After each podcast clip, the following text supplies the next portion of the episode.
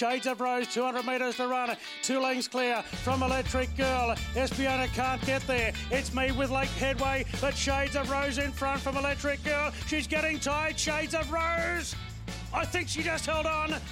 It's a photo here. Shades of Rose getting very tired from Electric Girl, but I think she just clung on. On Sky Sports Radio and Radio Tab, this is the Big Sports Breakfast Weekend.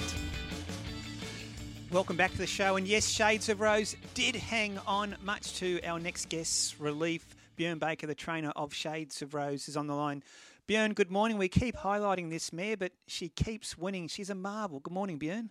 Yeah, morning, Ray and Dean. Yes, she is. She's uh, done a remarkable job. Just kept going through the grades. So, uh, absolutely thrilled to top it off with a Group Two win yesterday. Yeah, that means so much to her potentially as a broodmare. Did you think she hung on?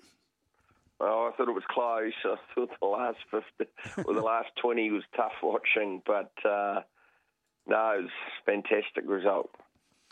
Björn, what are the plans for Shades of Rose? Oh, it's a tough one. She's it's only a second preparation. I think I think um, a lot of people sort of forget that, including myself. She's had uh, six runs this time in, including three trials, so she's been up for a while. So Mm. realistically, um, I think we probably have to give her a break. So. Uh, but we'll have a good look at it tomorrow and just have a bit more of a think about it. It's so tempting, though. There's so many races um, coming up over the next five or six weeks that it's sort of hard to put her out. But I think realistically, you think about the what we can do, and, and probably we have to put her out and give her a good break. Yeah, of course, she has been racing through the winter into the early part of the spring. Won four in a row, seven from nine. Handles wet or dry. Races on speed, makes her own luck. Gee, she's a good racehorse, Björn. Yeah, she is. She is, and and to think she started the preparation by bucking. So Yeah, yeah. Uh, it's just been since then. It's been uh, a, a great preparation. So, and funnily enough, her half brother won yesterday in Melbourne too, Scolopini. So it's funny Yeah. how it works out. Uh, There you uh, go. the mare had a, a big day, so great for the owners. Um, Steve Gillard and and uh, they've got a valuable broodmare up at Yarraman Park as well. Exactly. Yeah, both stakes races. Uh, Scalapini winning the Sofitel at Flemington. Prime candidate was Brave in the Theo Marks, Björn. Yeah, he was fantastic, and uh, I thought with 150 to go, he, he might just cling on, um, but he he's very going. He's going better than ever as an eight-year-old. So we will probably look. He's raced in the Sydney Stakes before, so that's the obvious aim in five weeks. Of course, a two million dollar race now. It's huge, yeah. And fun fact, again, uh, followed up his run the other day with another excellent run at, uh, at Rose Hill yesterday in the benchmark seven out. A strong benchmark seven out. Pink Ivory won. He's been beaten a half length into fourth. Yeah, he went super, and he really fought back. So. Um, he's an, another old timer that's probably going better than ever. So we may even look um, at a couple of the staying stakes races over the next few weeks. So he's going really well. Exactly. Hey, Ben, if I could just uh, march forward to next weekend. Firstly, Newcastle Cup Friday. Will Arapaho go to the Newcastle Cup? Yep, he'll definitely go there. He's been running really well, so looking forward to um, putting him out again. He's been up for a fair while, but he's sort of holding his form really well, and he, he looks great at home. So we don't haven't had to do too much with him. Yeah, he's been remarkable. And two horses who are absolutely flying at the trials, um, Overpass and O President. Overpass, I think you're going to throw him in the deep end in the shorts. Yeah, we are. It's going to be a tough race. There's nowhere to hide, though. If we want to um, compete with the big boys, we're going to have to find out at some stage. So it's going to be a fascinating race. It's really going to be like a mini Everest, but I think he's come back a better horse. I've got no doubt about that from the autumn, and he ran some really good races there. He looks great. His trials have been good, and I think he's really well set up to run a good, good race first up, and he's going to need to. Yeah, no, he's um he's flying at the trials. He'll take on the likes of Nature Strip from a rival trainer's point of view. Did you see Nature Strip yesterday? He looked he looked in pretty good order, Björn. Oh, he's a machine, Yeah. no doubt about it. He's the best in the world, and uh, uh, it's going to be extremely tough up, up against him. Um, and he looks to be going super as well. Exactly. I know President's just new to your stable, but impossible to miss um, his trial win the other day. 13 and a quarter lengths, I think it was.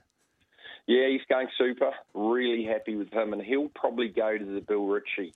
Um, there's also the we may consider the benchmark 88 1200, but he'll get plenty of weight there. So Um, he's he's a, a really good pickup for the stable. He's initially bought to go to Hong Kong, but but didn't pass the vet to get up there. So Okay. Mm. um, he'll start Sydney. We've been very happy with him at the stage. Now, Björn, we have a talk topic today about unsavoury moments in sport, based on Nick Kyrgios's hissy fit his meltdown. at the US Open. My suggestion was the underarm in '81. Have you ever, ever forgiven Australia for that? No, In a word, it, it's quite remarkable, and uh, it just keeps coming up a lot. Actually, there's a great, there's actually a great thing. There's an instant Kiwi ad in New Zealand where the batsman Brian McKechnie pulls out his box. You know, as the ball's coming down, and he puts out his box, and the ball goes up, and he hits it for six. That's my favourite retake.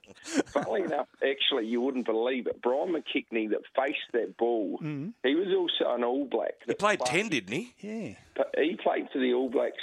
And three years before, um, I think they were down like 6 3 to Wales at Cardiff. And Andy Hayden just jumped out of the line out.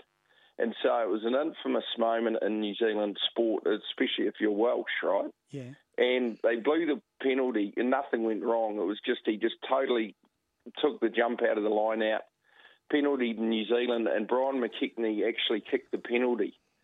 So he's been involved in uh, well the, the main man and and two Two, of the most yeah. infamous moments in New Zealand sport. So there you go. Where is he now, um, Björn? Where is Brian McKechnie? Is he still on the? Is he on like the talking circuit over there?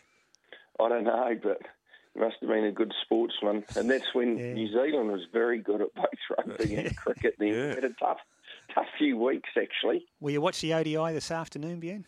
Yeah, I have a good look at it. I Yeah. watched it during the week, and uh, yeah, I thought we had the Aussies in the noose. We were ready to, to pull the trigger, and it just didn't work out. Uh, we'll see how they go this afternoon. Hey, Bjorn, Stable was flying. Congratulations with Shades of Rose win yesterday, and uh, here's hoping we get you on plenty of times through the Spring Carnival. Yeah, I hope so. Good to hear. Good to hear your voices on a Sunday morning. Good Thanks, on you, Bjorn. Bjorn. Congratulations guys. again. There's Bjorn Baker, trainer of Shades of Rose. May go to the paddock now, which is fair enough. Dino, she's had a long campaign.